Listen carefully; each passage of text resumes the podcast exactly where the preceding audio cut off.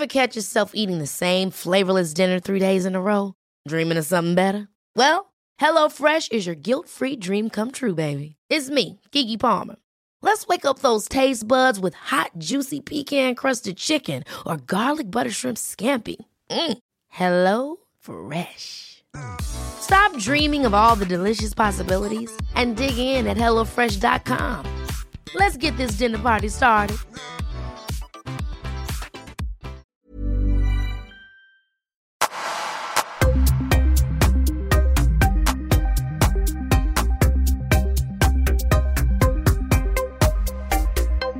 Erik Hemmingsson, välkommen tillbaka för tredje gången här. Tack så mycket. Du och jag, vi spelar in två avsnitt här idag och det här avsnittet är då några veckor efter att det, det senaste har gått där vi pratade om Corona.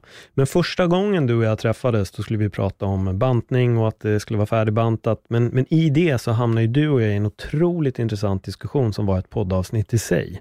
Och Det var ju lite att våga satsa på det man kanske egentligen drömmer om, eller våga lämna sin bekvämlighet. Och du kallade det för forsränning och jag tycker det var ett eh, otroligt bra uttryck. Så om du bara utvecklar den här kommentaren om forsränning. Mm.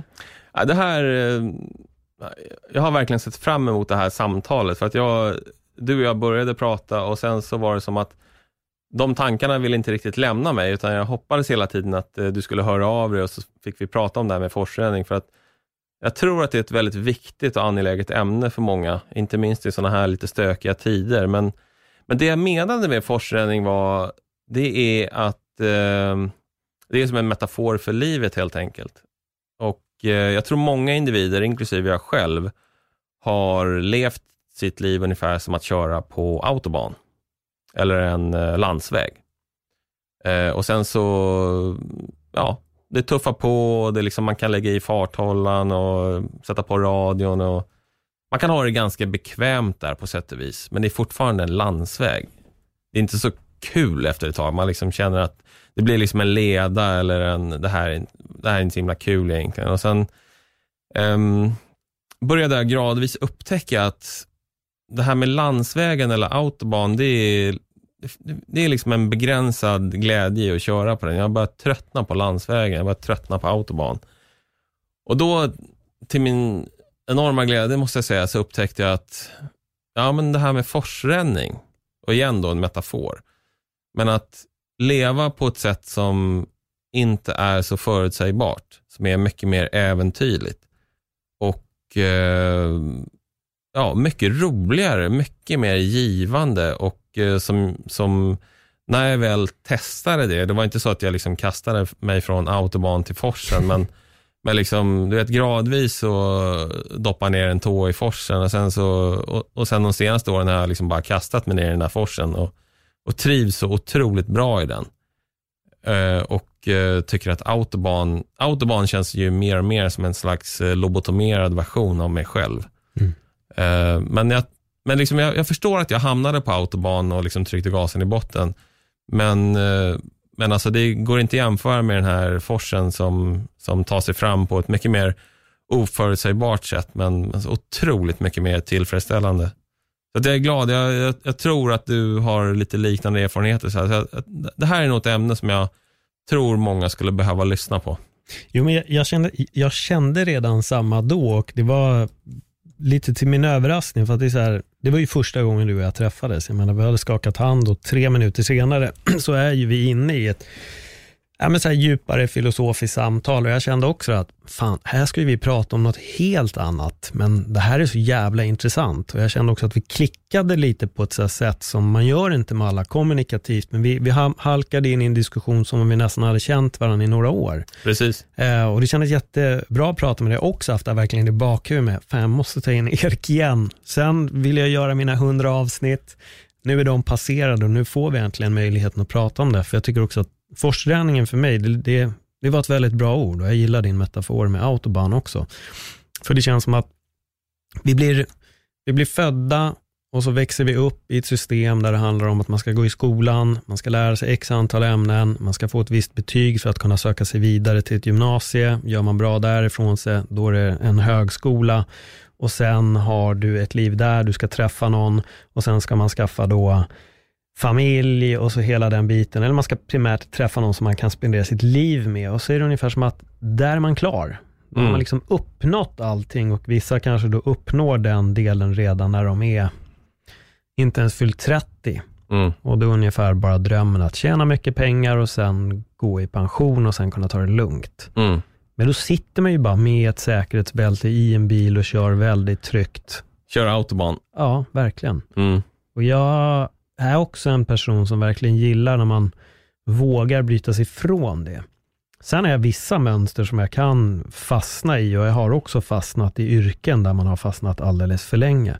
Men varje gång det har hänt någonting som hände mig strax innan jag då började jobba här, det var ju det att jag kände att jag bodde hos min mamma på grund av stambyte och jag jobbade som PT och för varje kund jag hade förlorat hade jag inte skaffat en ny.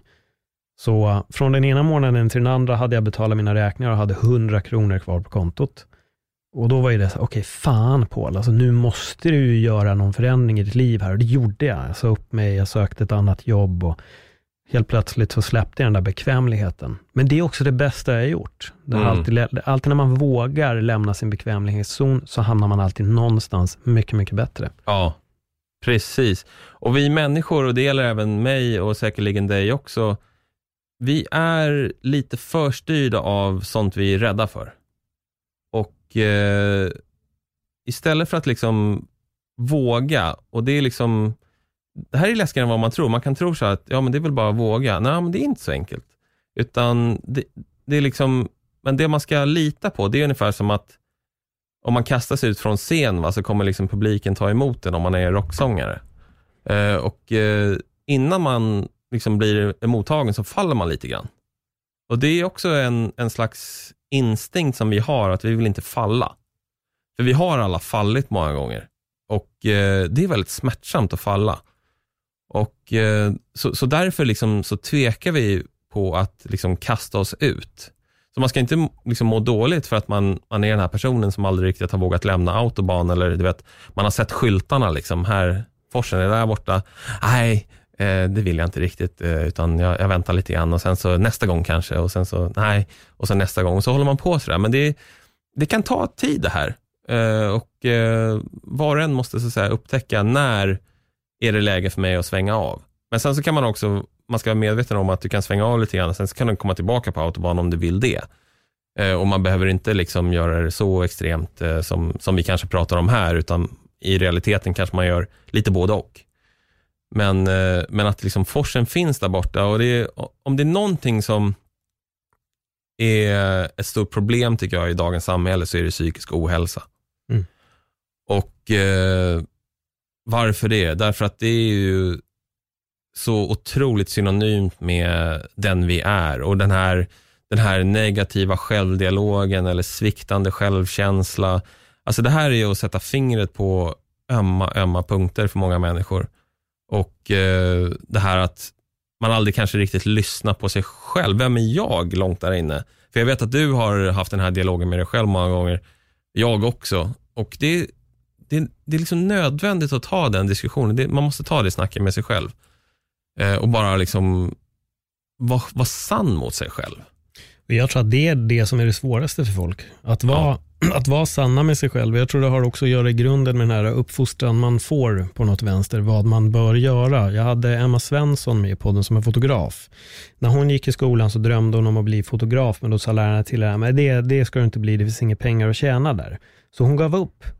Mm. Men sen går hon på en konsert när hon var i tonåren och hade med sig en kamera och ja, sen den dagen har hon mer eller mindre eller med tiden så kunde Mm. hon leva på sitt foto och idag Mm. gör hon det. Och det, det är det där som skrämmer mig också på något sätt, att folk som egentligen inte vet vill skicka in en på autobahn. Ja, Att nej, men det är det här som är rätt, gå inte dit. Och då är teorin att, ja, alltså jag, jag fick höra en gång när jag sa att jag ville bli skådespelare och då säger en gammal chef till mig att, ja, jo, det är klart. Eh, hade du velat bli tennisspelare så, alla blir ju inte Björn Borg.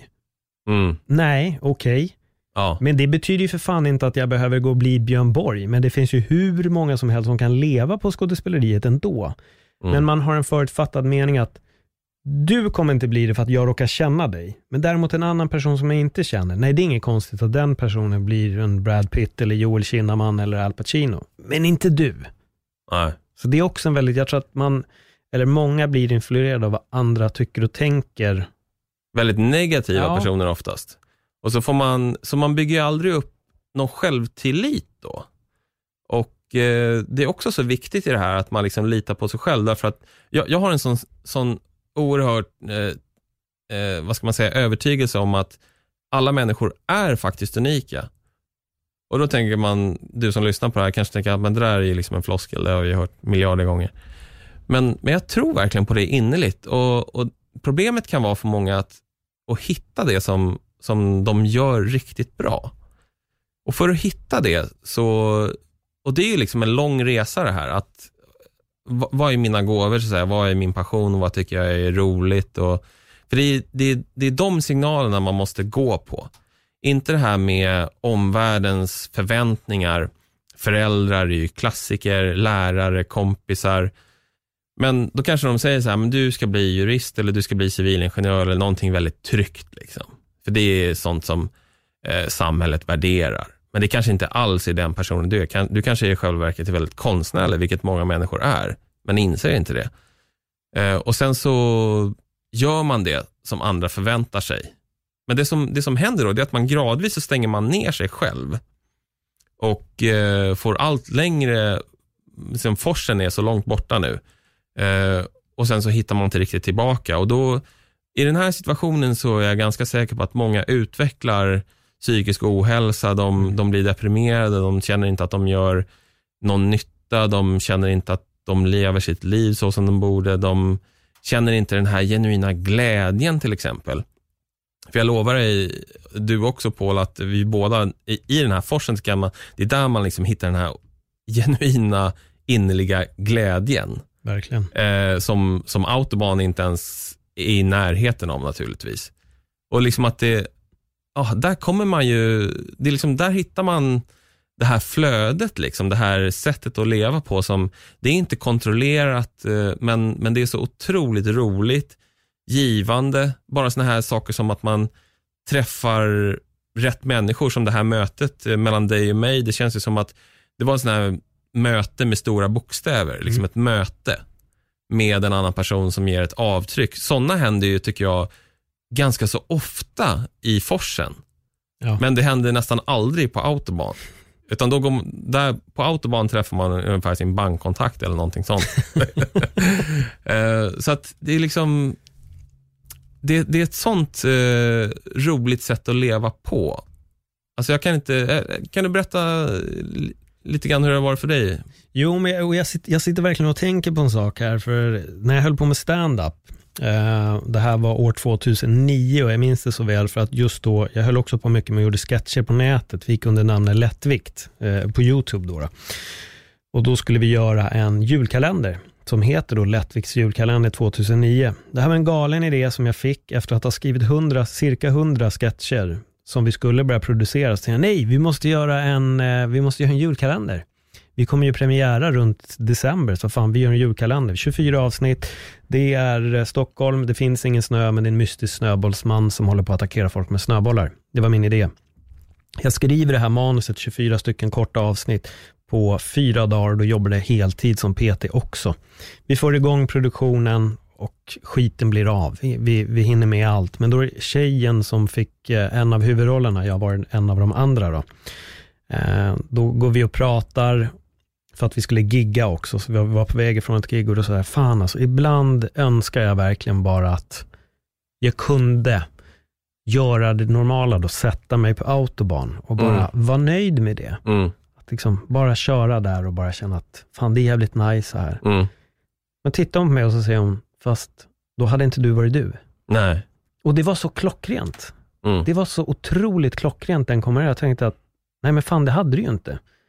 Och jag vet inte ibland heller var det här tålamodet har kommit, för det har funnits så många motgångar. Jag tror att folk som till exempel har börjat följa mig sen jag började kommentera MMA, eller liksom bara följa mig från den, från den resan. Alltså det är så många så här, små framgångar och motgångar som har varit på vägen i det här. Jag har alltid kämpat, sen har jag alltid varit tvungen att ska man säga att halva kroppen har ändå suttit på autobahn, medans, eller rättare sagt, jag har alltid suttit där och alltid tittat på forsen Mm. och försökt ta mig dit. Men jag har ju också hållit på med en annan, kanske ska säga, det är en liten speciell sfär som jag har velat in i.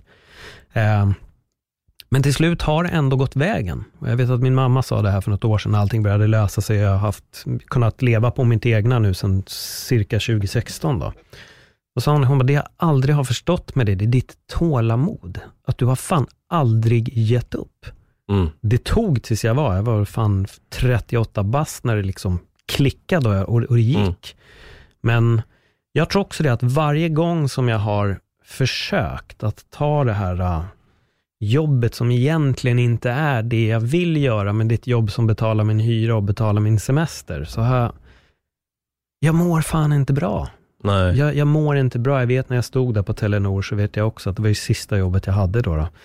Ehm, eller liksom vanliga kneget. Och då vet jag också att jag kände att sista veckorna så var det bara som en jävla, vad fan alltså. Zombie. Ja men verkligen. Mm. Verkligen. Och det är otäckt. Och, och samtidigt det som skrämmer mig så jävla mycket också, det är när jag träffar folk på de här typen av arbetsplatser och vissa är fan knappt fyllda 30 och pratar om det ska bli så skönt när jag går i pension. Mm. Men vad är det för livsvision? Ja, men, alltså det är ju katastrof. Jag ser fram emot eh, när jag blir äldre sen att eh, jag ska jobba ungefär 20 år till. Att eh, ja, men det, det ska vara liksom lite grann som livets efterrätt. Att, eh, då, jag menar, jag har ju redan en extremt stor frihet idag att göra det jag vill, men att eh, vid det laget så är jag ju, då, då ska man ju vara liksom, för mig är det här med kreativitet väldigt viktigt. Mm. Jag skulle säga att det är ett slags ledord för mig.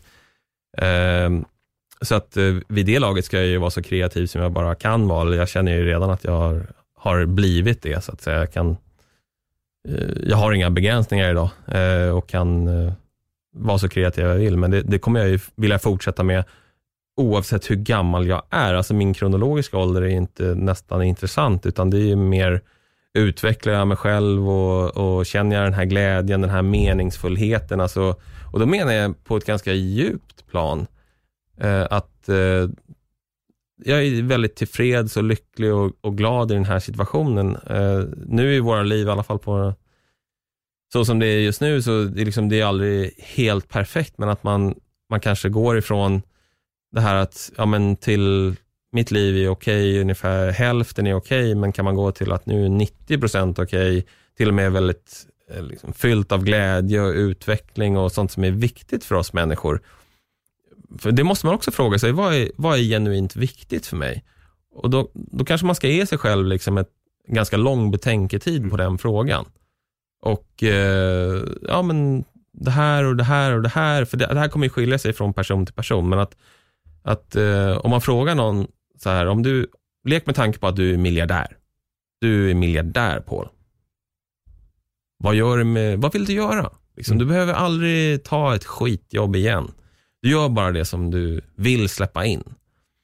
Om man då som person, om man ställer sig själv den frågan och så säger man så här, i så fall skulle jag vilja leva mitt liv helt annorlunda. Eller så kanske någon säger, jag skulle vilja göra ungefär samma sak som jag gör idag. Om man, om man säger då att jag skulle vilja göra mitt liv helt annorlunda, eh, om du är en sån person som lyssnar på det här, då, då är det ju kanske läge att titta lite grann på, ehm, okej, hur ska du nå dit?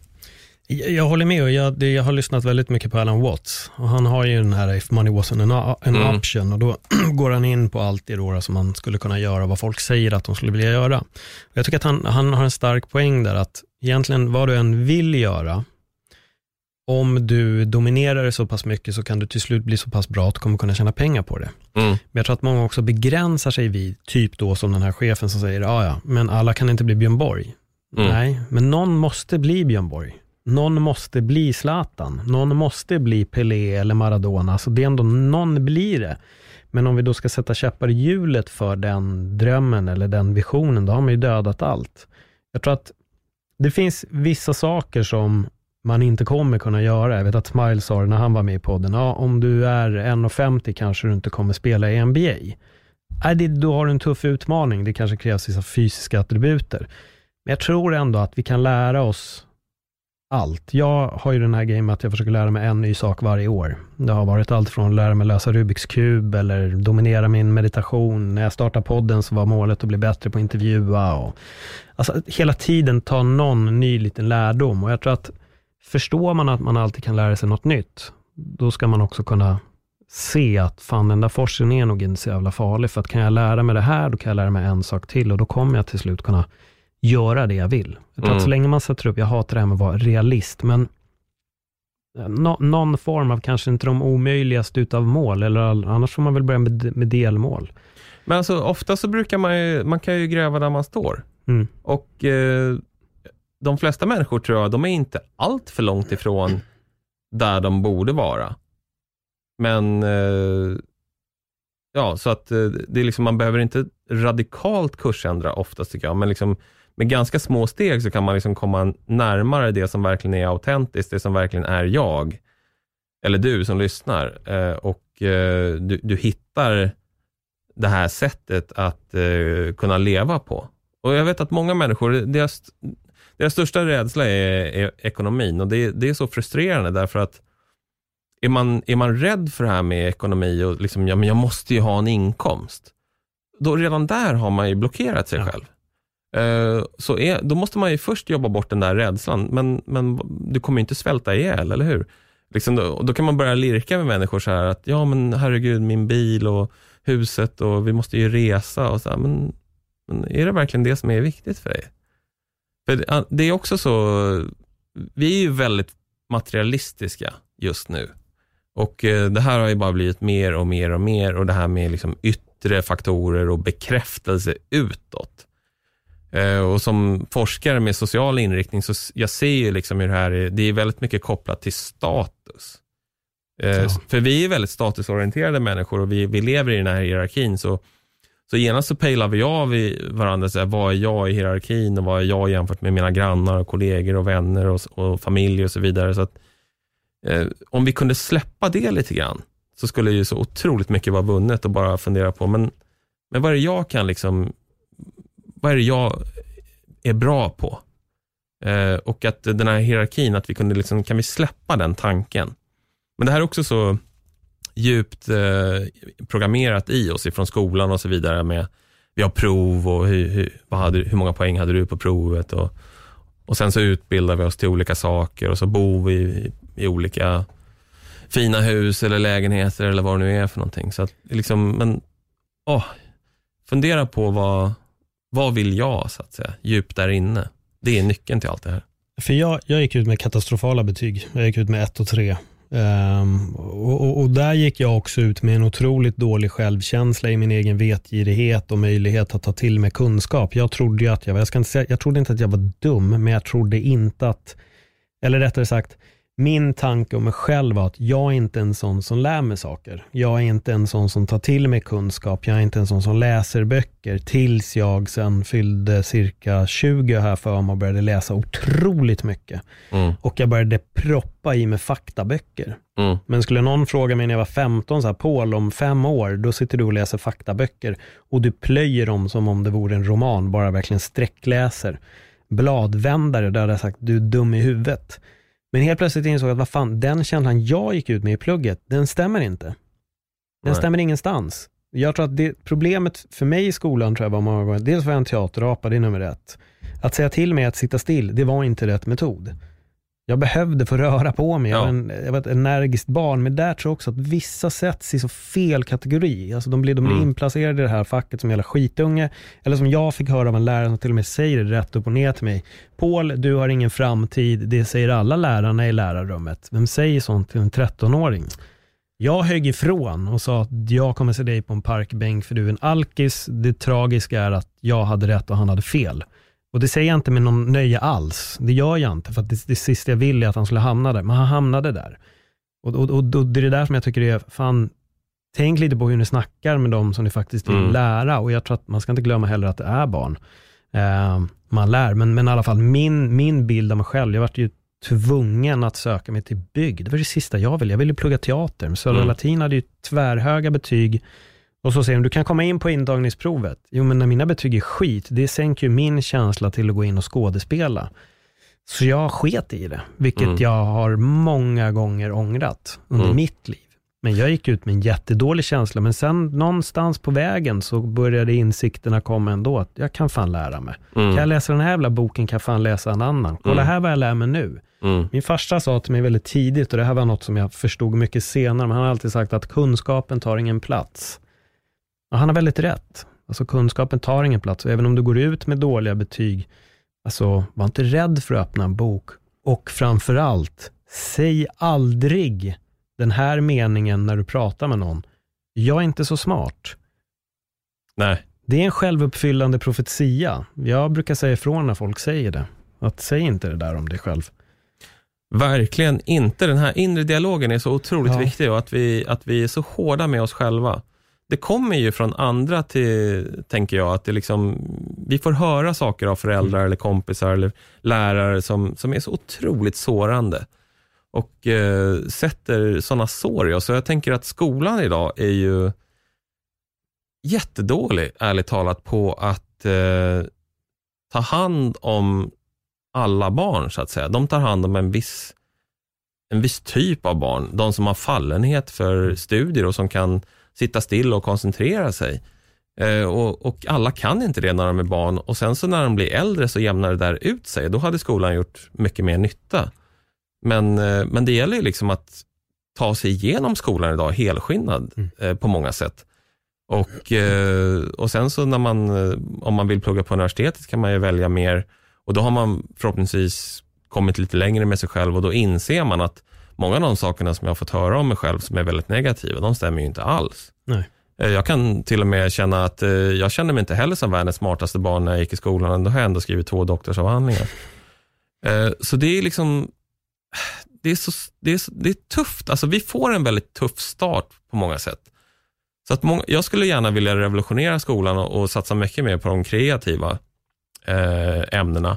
Och eh, in, varför ska alla ungar vara bra på matte och engelska och de teoretiska ämnena för? Vi, vi behöver ju de praktiska ämnena lika mycket enligt mig. Eh, och sen så att man hade mer riktad undervisning och mycket mer inspirerande. Mm. Istället för att man står med piskan över barnen så, så säger man, hej har du funderat på den här möjligheten eller jag tycker du verkar vara bra på det här, ska du inte testa det, lite av det? Så, så är det så, jag hopp, när du och jag växte upp så var det ganska mycket sånt, eh, eller inte så mycket sånt rättare sagt, men att vi kan ha det eh, framöver.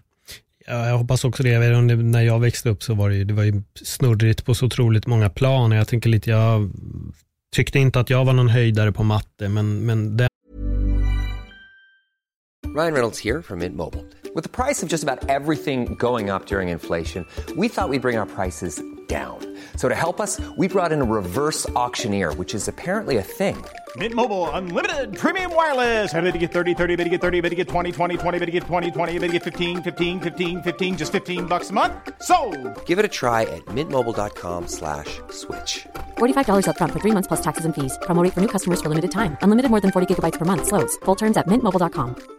This is Paige, the co-host of Giggly Squad, and I want to tell you about a company that I've been loving, Olive and June. Olive and June gives you everything that you need for a salon quality manicure in one box. And if you break it down, it really comes out to $2 a manicure, which is absolutely insane. It's also so easy to get salon worthy nails at home with Olive and June. The difference between how your nails used to look when you did them yourself and now with the Manny system is a complete game changer. The best thing about Olive and June too is it's a quick dry. Dries in about one minute, lasts for five days, and full coverage in up to one to two coats. Visit oliveandjune.com slash perfectmanny20 for 20% off your first system. That's oliveandjune.com slash perfectmanny20 for 20% off your first system. Min mattelärare, hon gjorde en bra grej med mig där. Det var att hon fick mig att förstå att jag kunde lära mig matematik istället för att lära mig matematik, om du förstår hur jag Mm. menar. Hon peppade mig varje gång jag lärde mig något och så var alltid på att ser du att du kan lära dig istället för att få mig att förstå, ser du att du kunde lösa det här. Mm. Så nu ser, nu lärde du dig en sak till, nu lärde du dig en sak till. Det där var hon superbra. Sen vet jag att det var många ämnen där jag var bättre än matte, men att min synk med läraren var inte helt hundra. Då fick jag ju skitbetyg. Mm, Liksom. mm. Och jag, jag, ju mer jag har gått och analyserat skolan, för jag har riktat otroligt hård kritik när jag gör den här Öppna mitt sinne, den inre resan. Jag tror det första och andra delen, då kritiserar skolan väldigt hårt. Mm. Jag tycker att vi skulle behöva lära oss två saker till som är otroligt viktiga och det är ett, vi behöver lära oss mer om livet och två, vi behöver faktiskt lära oss ekonomi, hur fan vi hanterar pengar överhuvudtaget. För att vi får bara lära oss att vi ska gå en utbildning så att vi kan tjäna pengar. Men vi får aldrig lära oss hur fan vi ska hantera ekonomin. Mm. Sen sitter alla och har ekonomiska problem. Om man tittar på Lyxfällan så får man ju fan Ja. panik. Men det är ju ingen som lär egentligen hur man hanterar pengar eller hur man tjänar pengar eller vad fan man ska tänka på. Men livet framför allt tycker jag det tas aldrig upp. Nej, och hur ska man eh, till exempel hantera det här med tankar och känslor och kan inte skolan jobba med sånt som är genuint viktigt, det vill säga självkänsla och relationen med en själv, hur man uppträder mot andra, det som Stefan Einhorn skrev om för många år sedan, det här med konsten att vara snäll. Eh, jag menar, hur mycket mobbing var det inte i skolan? Och, det är, och, och sen så, problemet är, för då har man ju liksom stöpt ändå barnen i en viss form och sen så går de ut i livet som vuxna och eh, är inte speciellt redo för det. Eh, och, eh, och, och sen så testar de det här, nu har jag ju så att säga gjort det som är eh, omgivningsförväntare, jag har kanske pluggat, jag har skaffat mig ett jobb, jag har skaffat en bostad, jag har skaffat en partner, kanske till och med skaffat familj. Eh, så kör man där liksom på autobahn mer och mer och, och sen så blir man ganska olycklig efter ett tag. Jag tror att det är så oerhört vanligt att eh, då, då är det, och det här brukar ju komma liksom mitt i livet, den här midlife crisis, 40-årskrisen kommer som en stenhård betongvägg där framme. Eh, och då måste man börja rannsaka sig själv lite grann och säga, men hur hamnade jag här? För det är precis som, som alltså vi, vi spelar ju en väldigt stor roll i, eh, alltså det är ju vi som orsakar så att hur vi mår. Mår vi bra så då är det ju jag som har skapat det. Mår jag dåligt, det är jag som har skapat det. Vi kan inte hålla på och peka fingret mot andra och vi kan kritisera skolan och så vidare, men, men speciellt som vuxna så måste vi också ta ett eget ansvar. Och Jag tycker inte om det här egentligen med att, med att dela in människor i, i kategorier, eh, men alltså bara för att förenkla resonemanget lite grann, så om man tittar på människor som, som tar ansvar, som, som ser, så här, det, är, det är jag som, som bestämmer, jag är så här, konstnären i mitt liv, det är jag som eh, målar upp hur jag vill ha det. Eh, det är ju liksom en kategori eh, och sen så har vi en annan väldigt vanlig kategori, det är de som inte tar något ansvar eh, för hur man mår och hur man utvecklas och, och som gärna ser problem så att säga på, på annan ort än, än sig själv. Ja. Eh, Och då kommer man heller inte hitta, man kommer definitivt inte hitta forsen. Eh, och eh, många idag har ju, tycker jag i alla fall, i min närhet, blir ganska bittra. Eh, och tycker att "Ja, samhället utvecklas inte som det ska. Det, där kan man ju ge dem rätt på många sätt. Men, men vad gör du då? Vad, vad gör du för att förbättra världen? Har du, kan, du, kan du ta något ansvar för, för bara det som händer i ditt liv? Så du kan inte liksom, bara hålla på sådär. Jag såg ett bra citat och jag är duktig på att slakta citat, men det var i stil med att det är lättare att kräva att världen ska förändras än att man ska förändra sig själv. Mm. Och det ligger så otroligt mycket i det. Jag håller med Ska man till det. forsen, varsågod och förändra dig själv. Ja, nej, För forsen inte kommer inte flytta dig till där du är. Nej. Så Nej. absolut, alltså, och- och det är liksom också vår stora gåva tänker jag. Mm. Att, eh, för det var väldigt roligt att upptäcka den där forsen. Att liksom, oh det finns en fors här. Eh, och det fanns till och med lite småbäckar liksom på väg till forsen. Så det tänker jag också är varje människas eh, gåva så att säga, att, att upptäcka det där. Och, och eh, det kommer vara, vara unikt så att säga för, för var och en. Eh, och då, vad gör man för att lämna autobahn? Liksom, det, då kanske man, det här med jobbet är ju en sån viktig sak. Att, eh, för där spenderar vi ändå väldigt mycket tid. Jobbar du med det du vill jobba idag? Och de flesta skulle ju säga, nja, inte riktigt. Nej. Eh, är du gift med den du vill vara gift med? Är det liksom din drömpartner? Ja, kanske. Kanske inte. Jag menar, eh, eller kanske är det det. Men alltså det, det, de här stora pusselbitarna i vårt liv som, som behöver bo ens i det land jag vill bo i. Jag menar, i Sverige, man borde ju på sätt och vis ha medalj för att man bor här med tanke på de vintrar vi har. Eh, speciellt här i Stockholm där det inte ens är snö längre. Nej. Så, så de där bitarna, liksom, för det, det är också upp till oss själva att forma det här. Och, och inte låta någon annan göra det, för det, det ska de definitivt inte göra. Eh, och inte vara sur på någon annan heller, för att det inte händer någonting. Nej, jag har stött på två saker jag tänkte ta upp. Jag kan börja med den ena. Då. på ett gym som jag tränade på för många, många år sedan. Uh, nu är jag nyfiken om, om du känner igen det här och känner att fan, det var det dig Paul som jag pratade med, för det var en kille som jag pratade väldigt mycket med på gymmet. Uh, han ville bli kock, Mm. men uh, pappa sa att han skulle gå natur. Så han gick natur. Mm. Och jag vet att jag sa det till honom då, jag kanske var 23, 24 kanske. Jag sa det, men vad fan, om du vill bli kock ska du gå kocklinjen. Ja, nej, men farsan tycker att jag kan göra det sen. Jag vet inte om han jobbar som kock idag. Jag hoppas det. Så om du Mm. lyssnar på podden och hör av dig, bara skriv vad, vad gör du idag? För jag vet att det där, det där har stannat kvar med mig uppenbarligen i 20 år. Att hans farsa tyckte att han hellre skulle gå natur än att gå kock. För att man gick natur så man fick en bra utbildning. Kock, det kan det bli sen. Och eh, det är så jävla tragiskt när man Mm. Det det. verkligen slaktar det här. Sonen har en tydlig bild av vad han vill. Men då ska man inte det för att man är från en akademisk familj. Det, man, det man gör fel där som förälder är kanske flera saker, men det är framförallt en bristande tillit. Mhm. Och eh, Verkligen. den där bristande tilliten är väldigt sårbar, för då är det så här, men farsan litar inte på mig. Nej. Eh, jag tror både du och jag har upplevt någonting liknande, eh, att, eh, ja, nej men okej, då får jag, det som jag verkligen drömmer om, det kan jag inte göra. Nej, det var ju synd. Men det var väl bra att de berättade det för mig ungefär. Mm. Men det är, det är inte speciellt eh, hållbart naturligtvis. Och eh, det är inte där vi når vår fulla potential. Så att, eh, och någonting som är väldigt tydligt när man träffar människor och, och pratar om sådana här saker, de, de flesta har ju så att säga kanske startat ett företag. Vi hittar ju, det, våra entreprenörer är ju väldigt kreativa personer och liksom många går omkring med en dröm om ett företag. Jag vill göra det här. Ja, men jag vill starta till exempel en restaurang eller jag vill, jag vill skriva en bok eller jag vill satsa på eh, whatever. Uh, och sen så gör de aldrig det. Och det är så synd för att man har tänkt på all den potential som finns där hos människor. Och jag tänker igen då på det här med kreativitet och skapande, för att människor är väldigt skapande. Vi är skapande i vår natur. Gå in på vilket dagis som helst och titta på hur det ser ut där. Det är liksom pennor och allt papper och du vet, de, de, det är lera och det, liksom, det skapas hela tiden där.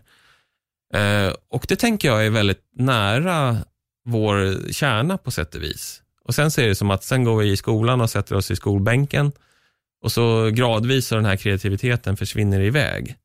Men alltså vi behöver hitta tillbaka till det här. Och eh, det här kreativa uttryckssättet. Och det kan ju vara på många olika sätt. Jag menar matlagning till exempel eller någon kanske väldigt kreativ i samtal eller, eller vad det nu är för någonting. Jag tänker som det du jobbar med är ju väldigt kreativt. Det jag jobbar med är kreativt. Det, det är olika utlopp för kreativiteten. Eh, och att eh, lita på att man klarar av det där. Och vara entreprenör är ju att vara kreativ till exempel. Då måste man ju lösa problem hela tiden och försöka skapa någonting som inte finns där. Då. Det är väl själva nyckeln för kreativitet. Men så ser jag liksom andra människor som kanske jobbar på något väldigt stort företag och där, där man är en del av en väldigt omständig trög byråkrati som man försöker överleva och, och där livet på många sätt verkar gå ut på att inte göra fel. Ja. Och då, då tänker jag att nu är det långt inne på autobahn här. Eh, Och eh, forsen är liksom så långt borta den kan vara. Nej, men det, och det är tragiskt, det är lite den andra punkten jag hade också var just när jag höll på med stand-up. Där tycker jag sprang på mycket av lite udda tankar, speciellt från folk som ändå på ett sätt ville in i forsen och var i den. Mm. Men då säger en kompis, ja, men vad är det du vill med stand-upen? Jag säger, ja, men mitt mål är att sätta upp eh, en ny föreställning per år. Nej, det kan du inte göra. Jo, men fan, alltså, vet du hur mycket material du behöver? Ja, men det, jag skriver ju. Ja, men, nej, men det, det är för svårt. Ja, men vad fan Bettner gör det? Ja, men, men det är ju Bettner. Ja, men vad fan, om Bettner gör det, då finns det ju ett bevis på att det går. Exakt. Det är beviset. Och till slut blir jag irriterad på när jag säger det. Jag bara, det finns, för mig finns det två typer av personer. Det finns de som ser äpplet och sträcker sig upp för att ta det. Sen finns det de som inte vågar sträcka sig upp och ta det. Mm. Jag bara, det är ingen skillnad på, det här var väl när Obama hade vunnit presidentvalet tror jag. Jag bara, Obama sträckte upp handen och han blev president. Bettner sträcker upp handen och sätter upp sina föreställningar. Sångare sträcker upp handen. Det handlar om de som vågar satsa och det är Mm. precis det du är inne på. Att våga kliva åt sidan och gå in i, i den här forsen och våga Mm. liksom utmana istället för att bara stå vid sidlinjen. För det finns jävligt många också som verkligen, som du säger, de, de, de står med en tå i forsen men bangar ändå. Mm. Äh fan, jag vågar inte riktigt. Och nej men du vet, den kan men inte jag. Men vad fan, det går visst. Om en person Ja. har lyckats, då har du beviset Ja. på att det går. Och det är ju rädslor liksom. Så man Ja. släpper aldrig hörnflaggan utan, nej jag vågar inte riktigt det. det vad är man rädd för? Eh, och eh, det där kan man behöva jobba på. Alltså, Mm. Jag ser att människor är så rädda och de vågar inte liksom. Och, och ekonomin brukar vara det som är värst. eh, och det tycker jag, så här, ska man verkligen vara slav under, under pengarna? Det är inte det pengarna är till för. Utan Nej. då har man ju så att säga, missförstått det där lite grann. Och jag man- tror också att, jag, jag får bara Ja, inflika det med ekonomin, jag tror också att tillräckligt många jobbar på ett jobb som ger dem så pass bra ekonomi, Mm. men då är frågan, måste du spendera alla pengar? Spar pengar, se till att du har ekonomi så att du klarar ett halvår och då kan du fan testa något annat också. Mm, För det är inte exakt. omöjligt att göra i dagsläget. Vi tjänar bra med pengar, men vi bränner pengar på skit. Man kanske Exakt. inte alltid behöver bränna ett eller två eller tre eller fyra tusen på krogen eller liksom alltid köpa de fetaste kläderna. Agerar man sparsamt, då har man också råd att faktiskt vara arbetslös ett tag. Precis, precis. Så att eh, det, det, det är bara rätta mun efter matsäck så att säga och, och inse att vi kommer inte svälta ihjäl. Vad, vad är det värsta som kan hända? Det här tänkte jag, när jag var yngre så höll jag på mycket med idrott och liksom, jag var ganska nervös inför matcher och tänkte så här, men en bra övning för mig det var att tänka så här, men, men okej, om jag torskar den här matchen, vad händer då? Ja, det är inte så farligt. Liksom, så jag kunde liksom avdramatisera det där. Eh, Och vi, vi, jag vet inte, vi lägger in så mycket spärrar och tänker så här att ja, man, om man, ja, det är jobbigt att ramla. För man, man ska ha klart för sig också att, att forsen är ju bitvis liksom är den inte alls lika bekväm som autobahn. Nej. Eh, autobahn, du kan lägga i 200 knyck och bara liksom cruisa fram. Eh, och det har sin tjusning. Liksom. Jag, jag kan fatta det. Eh, I forsen så, eh, man kan se nu, nu till exempel i de här coronatiden att småföretagare har det ganska jobbigt just nu. Och det är liksom en del av forsen. Att, whoops, där dök det upp en stenbumling liksom, som, som jag fick en buckla av. Det hade jag kanske inte fått på autobahn. Så att man, man får liksom köpa det till viss del och speciellt när man liksom är lite dålig på forsränning. Sen när man har forsränt ett antal år, då åker man inte på så många bumlingar längre. Eh, så det är liksom en del av charmen. Så här. En- Ens liv blir mer, det blir lite mindre förutsägbart, lite mer äventyrligt. Så att det är möjligt att man kanske sk- till och med skulle kunna formulera det så här att, att lägsta nivån på autobahn är lite högre. Sen är det ganska låg högsta nivå. eh, och, eh, och högsta nivån i forsen, den är så vansinnigt hög. Alltså. Jag vet inte, ska vi, vad är forsen för dig? Paul, kan du berätta lite grann? Ska jag berätta lite vad jag ser forsen som? Hur lever man i forsen? Ja, alltså det är, det är svårt. Jag tror det handlar om, för mig handlar det om att om du är, alltså, för risken är ju att din, ditt nerhopp i forsen till slut blir ditt autobahn igen. Mm. Som du förstår lite vad jag menar. Om du väljer en grej men du märker på vägen att det kanske inte ändå är det här jag vill, då ska du ju också vara redo på att söka därifrån och byta. Men för mig handlar det nog om att faktiskt alltså våga, våga göra det som jag verkligen vill. Alltså göra det som Mm. får mig att må bra. Jag sa till mig själv för x antal år sedan att jag ska aldrig mer ge mig in på ett jobb där jag inte trivs. Trivs jag inte, då ska jag ta mig därifrån. Och det var under en period när jag var cirka 26-27 som jag jobbade med flytt. Jag vet inte hur länge jag höll på med det, men jag minns i alla fall att jag gnällde ganska mycket på slutet. Och då säger en kille som jag jobbar med, han var Paul, du vet att du är jättetrött på det här jobbet, varför slutar du inte? Och jag sa, fan du har rätt. Och jag slutade. Mm. Och det, alltså, det låter så, så löjligt att han, han säger det och vissa kan nog istället kanske bli irriterade på att höra det, men jag var så här, fan du har ju rätt. Jag är ju skittrött på det här jobbet och fan just nu går det faktiskt ut över mina kollegor. Det är inte okej alltså. Mm. Det är inte okej någonstans och jag la av. Jag, jag bytte jobb och jag fick möjligheten att börja jobba som PT för att jag liksom sökte mig till de studierna och så vidare. Men jag tror, jag tror att alltså, sök på ett sätt, det är jobbet som gör dig lycklig. Det är forskning för mig. Sen Mm. gäller det att, eh, Alltså, du måste ju tjäna pengar i slutändan. Om, om forsränningen inte leder till någon form av ekonomi, nej, men då får du ju tänka om. Jag tror att Mm. man får som du säger, man får inte hoppa helt blint ner bara och bara tuta och köra. Men för mig forsränning det är att våga satsa på det som faktiskt får dig att må bra. För det är ett äventyr, det är kul, vissa gånger kommer det kännas jobbigt, det kommer kännas, fan har jag valt rätt eller inte, men du kommer i slutändan, om du tjänar mycket eller lite mindre pengar under en period, så kommer du fan, du kommer ha kul på dagarna. Mm. Jag tror att det är, i slutändan är det viktigaste.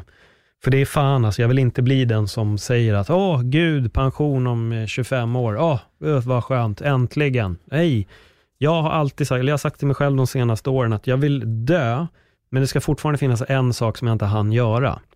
Då anser jag att jag har levt ett, ett bra liv. Mm. Det ska vara minst en grej som jag inte hann med. Det ska vara ett projekt som jag inte lyckades slutföra. För då har jag alltid haft den här kreativiteten och Mm. vad ska man säga, nyfikenheten på Mm. livet. Ja, men du har haft resan. Alltså Ja, som exakt. Karin Borg säger, att eh, det är resan som gör mödan värd. Ja. Och det gäller att försöka leva det. Jag kan bara säga att eh, om, om du undrar lite grann som lyssnare vad forsen, eh, alltså det här är klockrent det du säger om glädje. Mm.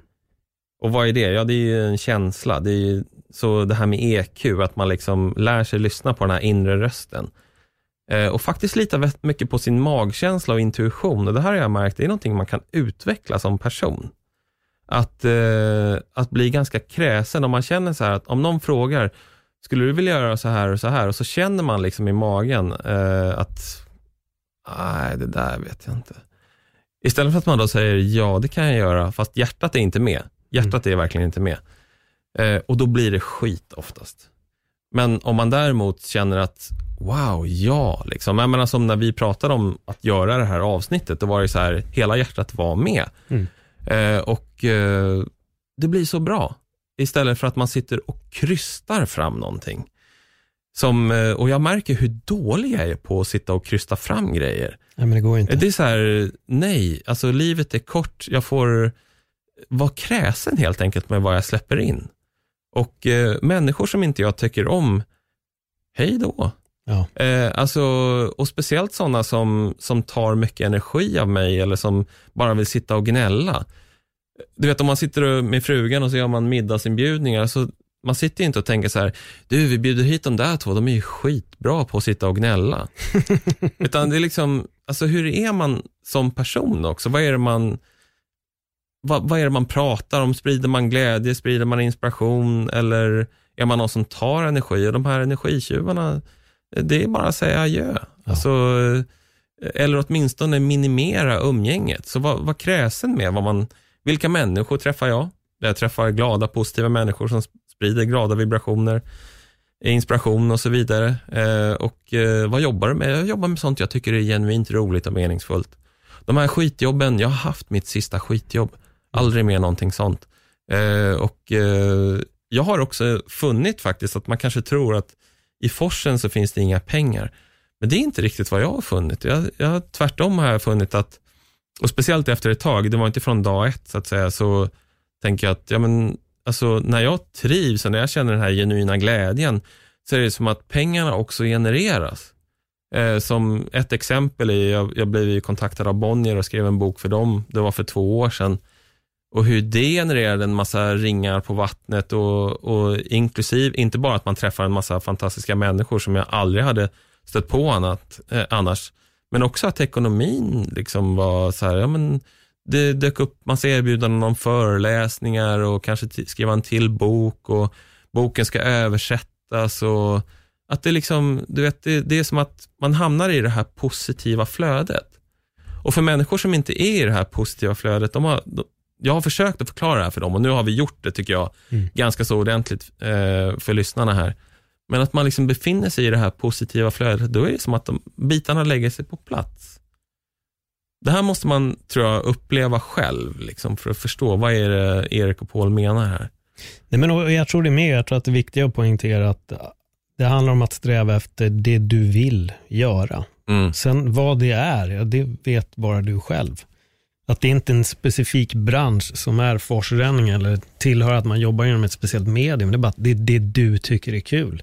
Om det är att starta ett företag som är att konstruera pärlplattor, men då är det din forsränning. Om det är att stå och knega på ett annat jobb, men då är det din forsränning. Jag tror också att det är det viktiga Och punktera i, i hela det här. Lite som uh, han som blev rekommenderad att gå natur men egentligen ville bli kock. Ja, hans farsa styrde bort honom från hans mm. forsränning. Vem fan vet, han kanske hade varit Sveriges uh, kändaste kock i dagsläget. Han Precis. kanske hade blivit otroligt duktig på sitt yrke och världskänd över hela världen och haft en restaurang med Michelinstjärnor.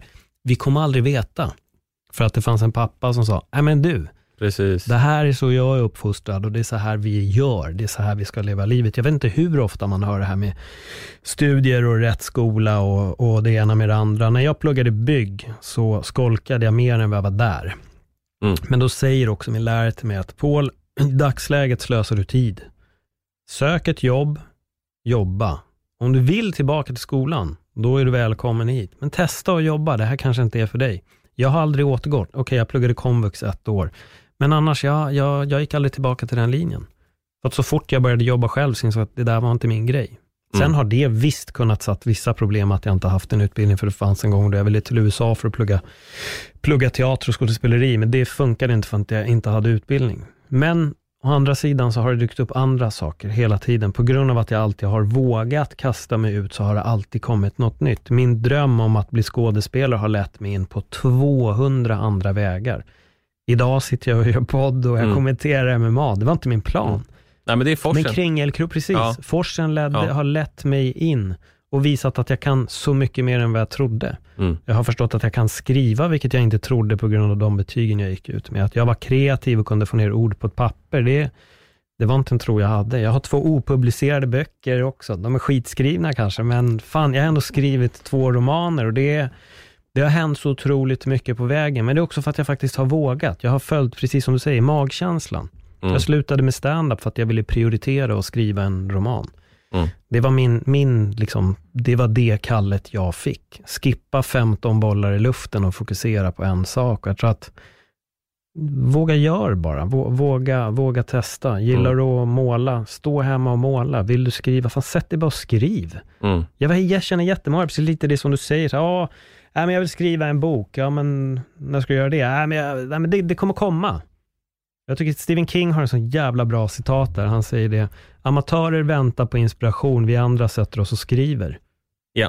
Och det, det är så, till 100 procent. Du måste börja göra det du vill, inte bara skjuta upp på det nästa, nästa, nästa eller nästa år. Eller när någonting är väldigt mycket bättre, eller när barnen har vuxit upp, då kan vi skilja oss. men alltså det, mm. det är vad fan det är. Forskningen kan också vara fan att lämna en relation där man lever med någon som man oh, är kär i. Oh ja, så många sitter fast i dåliga relationer och ja. gör dem fullkomligt miserabla och det finns ingen forsränning i, i det miserabla. Nej. Så att lämna den man har levt med som man inte trivs med, det är jätteviktigt. Och mm. våga göra det. Uh, så att det, det, är liksom, det är tuffa beslut, men uh, människor kommer må mycket bättre av det, med all sannolikhet. Uh, sen kan man också, en annan väg är ju att utveckla sin relation. Det här har jag jobbat ganska mycket med. att man måste liksom titta på sig själv också. För det är lätt att lägga alla problem på frugan eller på maken. Men men alltså, man kan utveckla sin relation också. Mm. Det är mm. jätteviktigt. Det är också en del av forskningen, tänker jag, att, att eh, okej, okay, men låt oss vara ärliga med varandra. Eh, och eh, det är inte så himla lätt. Så att då kan man liksom ta steg eh, åt det hållet också. Men känner man att det här kommer aldrig bli någonting, ja, men då är det bättre att gå vidare naturligtvis. Mm. Och, och liksom om, man, om man ska sammanfatta det här, nu har vi pratat mycket här om vad, vad forsen är och den, den kommer vara olika för olika människor och forsen förändras, precis som du gav exempel på här un, un, under tiden. Men liksom hitta, hitta glädjen är liksom steg ett. Och vet du inte var du har din glädje någonstans, då måste du försöka börja ta reda på det. Uh, det är där liksom, du kommer, det är kartan så att säga till forsen. Men jag tycker du sa det bra också. Det är magkänslan och hjärtat. Det ja. är, det, det, känn, känn. Våga följ din intuition. Vilken magkänsla får du av någonting? Vad, det är nog det viktigaste vägen att gå tror jag. Om du mm. säger nej, då är det inte dit man ska gå. Men om du och, och sluta ja, tänk kör. så mycket, för att liksom, det här är klockrent på. Liksom, eh, använd hjärtat och liksom, sitt inte och tänk så mycket. Skriv inga listor på för och nackdelar, utan Utan liksom, du, du, du, man, ska, man ska använda sig, sitt hjärta här liksom, och Mm. känna sig fram. Det är det det handlar om. Och, och lära dig eh, använda det. För Det är ett fantastiskt verktyg när man väl har lärt sig hur det fungerar. Verkligen. Våga dröm. Mm. Våga drömma. Våga sätta de stora målen. Det, det kan inte hända något annat än att du når ett mindre mål. Alltså det är ungefär worst case scenario, du uppnådde någonting annat. Mm. Det är oftast det det är. Men om man vill följa dig i din forsträning, var, var hittar man dig då Erik? Eh, Jag finns på Instagram, jag lägger inte ut sådär jättemycket, Erik Hemmingsson. Eh, och jag har en hemsida, eh, erikhemmingsson.com, där jag lägger ut lite grann. Jag skriver även krönikor på Food Pharmacy. Mm. Men det här ämnet är ett väldigt kärt ämne. Jag tycker så här, det här borde vi prata mycket mer om i samhället och, och att vi delar med oss av liksom våra erfarenheter och, och eh, lever lite roligare liv än vad vi har gjort hittills. Mm. Jag håller med till, till punkt och pricka. Och jag hoppas att det inte kommer behöva gå cirka nästan 100 avsnitt innan vi sätter oss igen. För du och jag har alltid mycket att prata om. För er som inte vet så har vi faktiskt redan spelat in ett avsnitt innan det här. Då. Så Erik, eh, det här coronaavsnittet som vi hade för några veckor sedan, det spelade vi in strax innan. Plus att vi satt och snackade nästan en timme däremellan om annat. Så du har rätt, ett möte med, med stora bokstäver det är det alltid. Så ännu en gång Erik Hemmingsson, supertack för ett bra samtal. Tackar! Och kom ihåg, hoppa in i forsen, våga, våga dröm och framförallt om ni gillar det ni hör, dela det jättegärna och om ni lyssnar på det på en poddapp där man kan recensera eller prenumerera den, gör det snälla. Alternativt skicka en liten rad till mig på Instagram, att vad ni tyckte om dagens avsnitt. Tack och hej!